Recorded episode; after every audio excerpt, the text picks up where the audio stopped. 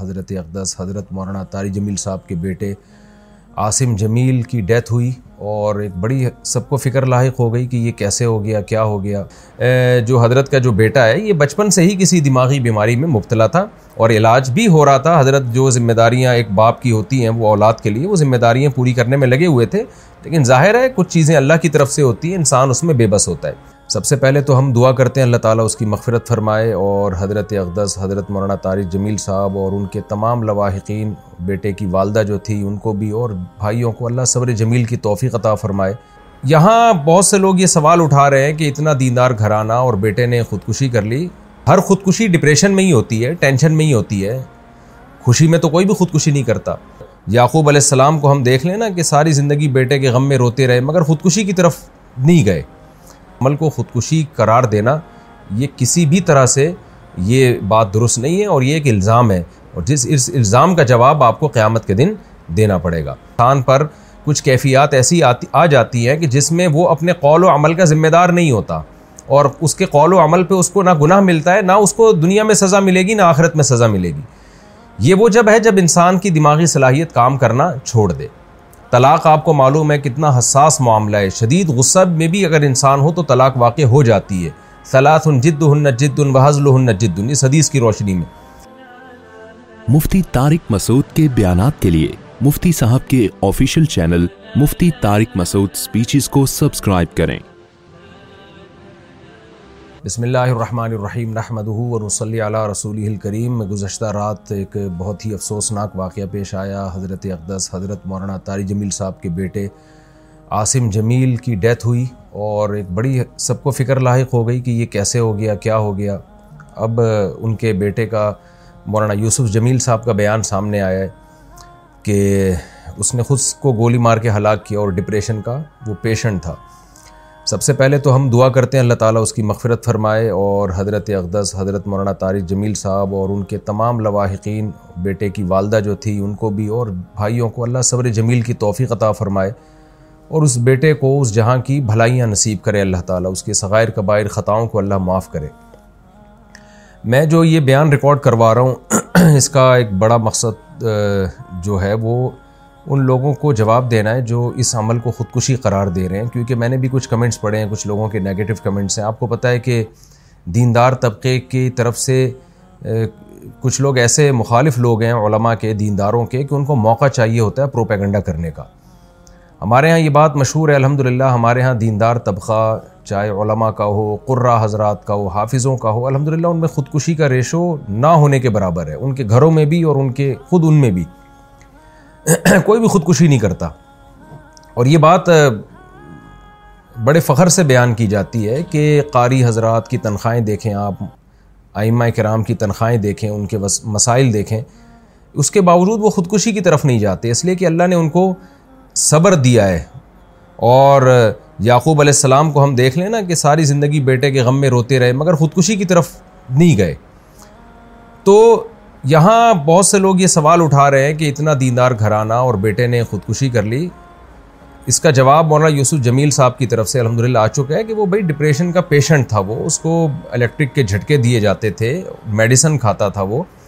اور ڈاکٹروں نے یہ بھی ہدایات کی ہوئی تھی کہ ان کے، اس کے پاس کوئی نہ کوئی رہنا چاہیے، کچھ بھی کر سکتا ہے۔ تو یہ جواب میں سمجھتا ہوں، کافی ہے ان لوگوں کا منہ بند کرنے کے لیے جو اس عمل کو خودکشی قرار دے رہے ہیں۔ لیکن آپ کو پتہ ہے، جو فتنہ پرس لوگ ہوتے ہیں، ان کو باتیں کرنی ہے بعض لوگ یہ بھی تبصرہ کر رہے ہیں کہ ہر خودکشی ڈپریشن میں ہی ہوتی ہے ٹینشن میں ہی ہوتی ہے۔ خوشی میں تو کوئی بھی خودکشی نہیں کرتا۔ تو دیکھیں، یہ ٹاپک ڈاکٹروں کا ہے۔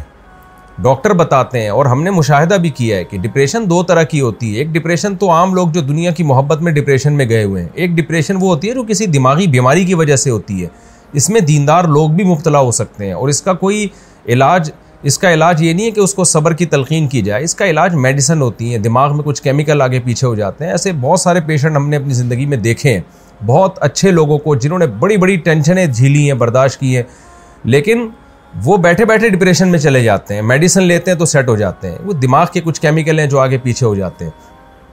یہی وجہ ہے اور یہ نئی بیماری نہیں ہے، صدیوں پرانی بیماری ہے، یہی وجہ ہے کہ علماء کرام نے یہ مسئلہ طلاق کے مسائل میں بیان کیا اور قتل قصاص وغیرہ کے مسائل میں بیان کیا کہ انسان پر کچھ کیفیات ایسی آتی آ جاتی ہیں کہ جس میں وہ اپنے قول و عمل کا ذمہ دار نہیں ہوتا اور اس کے قول و عمل پہ اس کو نہ گناہ ملتا ہے، نہ اس کو دنیا میں سزا ملے گی، نہ آخرت میں سزا ملے گی۔ یہ وہ جب ہے جب انسان کی دماغی صلاحیت کام کرنا چھوڑ دے۔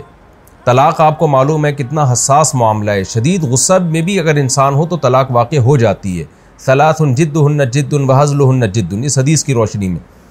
لیکن علماء نے بیان کیا کہ اگر کوئی ڈپریشن کا پیشنٹ ہے اور اس کے پاس قرائن ہے اور وہ اس کا دماغ صحیح کام نہیں کر رہا، ایسی صورت میں وہ بیوی کو سو طلاقیں بھی دے دے گا تو نہیں ہوں گی۔ اس لیے کہ اس کا دماغ ہی کام نہیں کر رہا ہے ایسے موقع پہ۔ تو جب طلاق جیسے مسئلے میں ہم، علماء کرام آج سے صدیوں پہلے ایک اسٹریس اور ڈپریشن کا مریض جس کا دماغ کام کرنا چھوڑ دے، اس کے اس عمل کو طلاق قرار نہیں دیتے، وہ زبان سے کفری یا کلمات اگر زبان سے نکالے گا تو وہ کافر نہیں ہوگا۔ حالانکہ کفر تو مذاق میں بھی اگر آپ کفری یا کلمات زبان سے نکالتے ہیں تو آپ کافر ہو جاتے ہیں، لیکن اتنا بڑا جرم بھی معاف کر دیا اللہ تعالیٰ نے اگر اس کا دماغ کام نہیں کر رہا۔ تو ایسے ہی خوب سمجھ لیں کہ ایسا ڈپریشن کا مریض اگر کسی کو قتل کر دیتا ہے یا اپنے آپ کو قتل کر دیتا ہے، تو وہ نہ دنیا میں مجرم ہے، نہ اللہ اللہ کے ہاں وہ مجرم ہے۔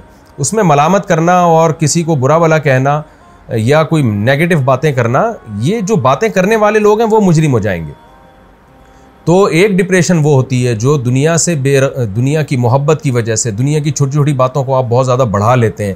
یہ کس کی وجہ سے ہوتی ہے؟ یہ یہ ناپسندیدہ ہے، کیونکہ نیک لوگ ہمیشہ صبر کرتے ہیں۔ لیکن ایک ڈپریشن وہ ہے جو آپ کو کسی دماغی بیماری کی وجہ سے۔